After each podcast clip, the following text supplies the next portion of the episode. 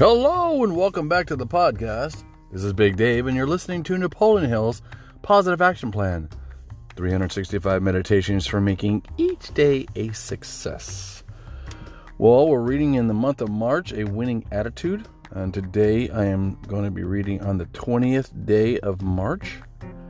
And what happens is I'll read the meditation, and then I'll read a paragraph or two after the meditation and then I'll put my spin on it on how it can help me and possibly help you.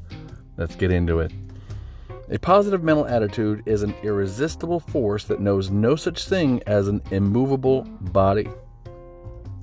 Time and again, we hear stories about ordinary people who do seemingly impossible things when they find themselves at an emergency situation. They perform Herculean feats of strength and endurance, things they never dreamed they were capable of doing. Wouldn't it be wonderful if you could harness that strength and make it available anytime you need it? You can if you believe you can. No doubt you can remember a time in your life when you were exceptionally focused on your objective, a time when you achieved more in less time than ever before. Perhaps it was an impending vacation that motivated you to get everything done before you departed. Or perhaps it was a must pass exam that helped you focus your concentration.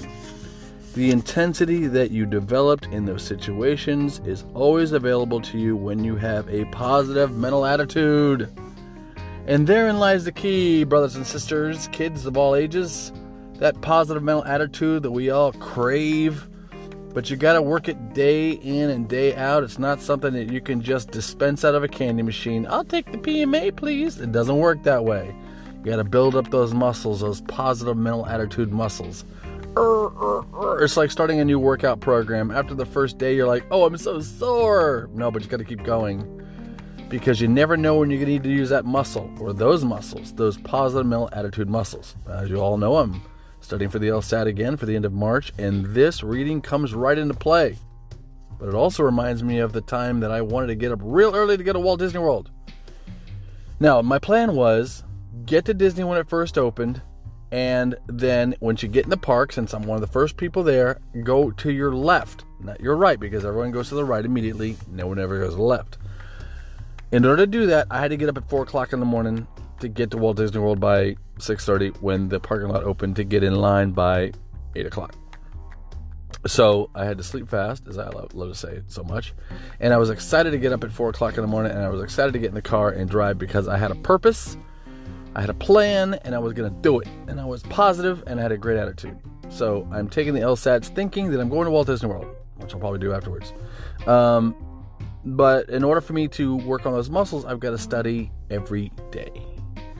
And when you are looking forward to something, come on, it's every day or at least every other day or at least when your muscles are least sore. Not just your physical muscles, but your mental muscles as well. So, wouldn't it be wonderful if you could harness that strength and make it available anytime you need it? You can.